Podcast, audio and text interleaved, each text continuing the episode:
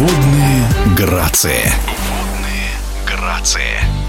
Кубок России по синхронному плаванию прошел в Калининграде. В соревнованиях участвовали более двухсот спортсменов из девяти регионов, а победителем общекомандного зачета стала сборная Санкт-Петербурга. Ее представители завоевали наибольшее количество наград – семнадцать, из них семь золотых, семь серебряных и три бронзовые. Главной целью турнира было просмотреть ближайший резерв основной сборной России, и спортсмены постарались не ударить в грязь лицом. Об особенностях минувшего Кубка России в эфире спортивного радио «Движение» рассказывает старший тренер юниорской сборной России по синхронному плаванию Наталия Мендыгалиева.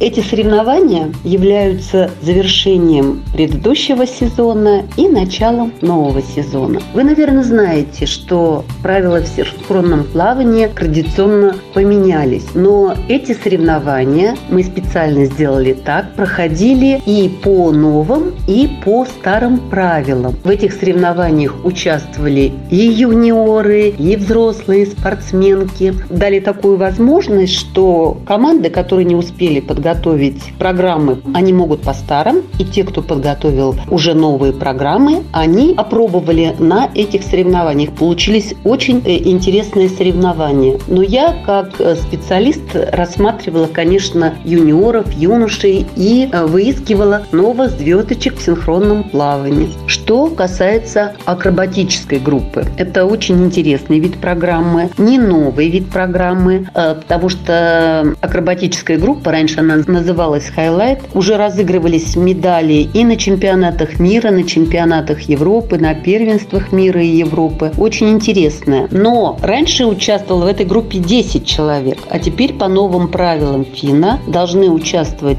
только восемь человек. И также эта группа включена в состав э, Олимпийских игр. И теперь э, все команды, которые участвуют в Олимпийских играх в групповых упражнениях, должны сделать три вида программы. Это группа произвольная, группа техническая и акробатическая группа. Но, к сожалению, только восемь человек. Я считаю, что это интересный, очень интересный вид программы. Это акробатика на воде. Здесь мы видим и двойные поддержки, и винтовые поддержки, и всевозможные перестроения. Но из-за того, что на следующий год не десятка будет делать, а восемь человек, я считаю, что это и сложнее и для спортсменов, и зрелищность немножечко группы этой падает. Но все равно это интересный вид программы, раз он тем более будет на Олимпиаде. Мы все сделаем и сделаем, я считаю, что очень хорошо. Я верю в наших спортсменов, наших тренеров,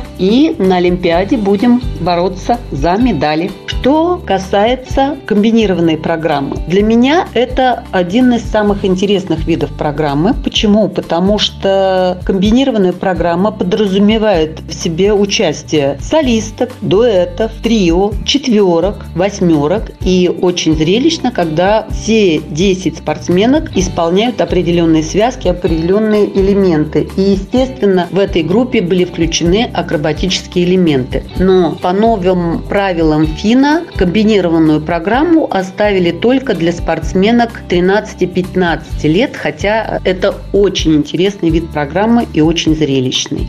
А что вы можете рассказать о победе двукратной олимпийской чемпионки в группе Влады Чигирёвой? Она выиграла произвольную программу солисток, а ведь не выступала в этом виде последние десять лет.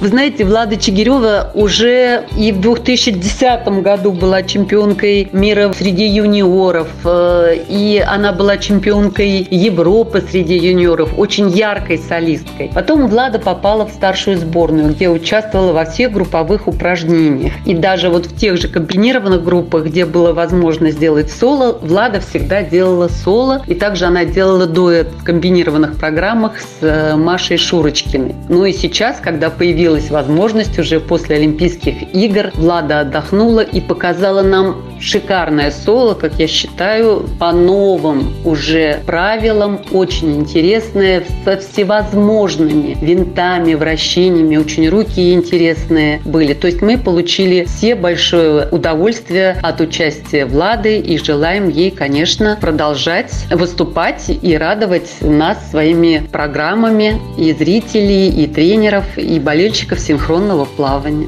В эфире спортивного радио «Движение» была старший тренер юниорской сборной России по синхронному плаванию Наталья Мендыгалиева. Водные грации.